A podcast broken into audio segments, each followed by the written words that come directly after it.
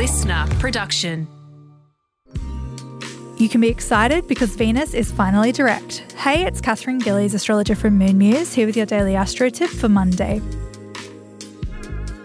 If you've been feeling a little bit sluggish or slow, or like you can't get started on something, there could be a cosmic reason for why that is.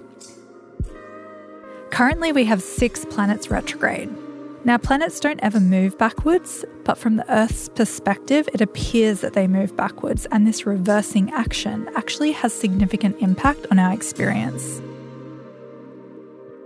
Times like these are all about reflecting, reassessing, and reimagining your life. But I have some great news because today, Lady Love Venus went direct after her 40 day journey into the depths of your soul and heart. While Venus was retrograde, you learnt new ways of relating to yourself and the people in your life, and you also re-evaluated and prioritized things.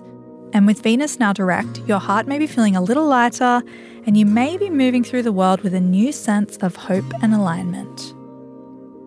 Take a moment to breathe it all in.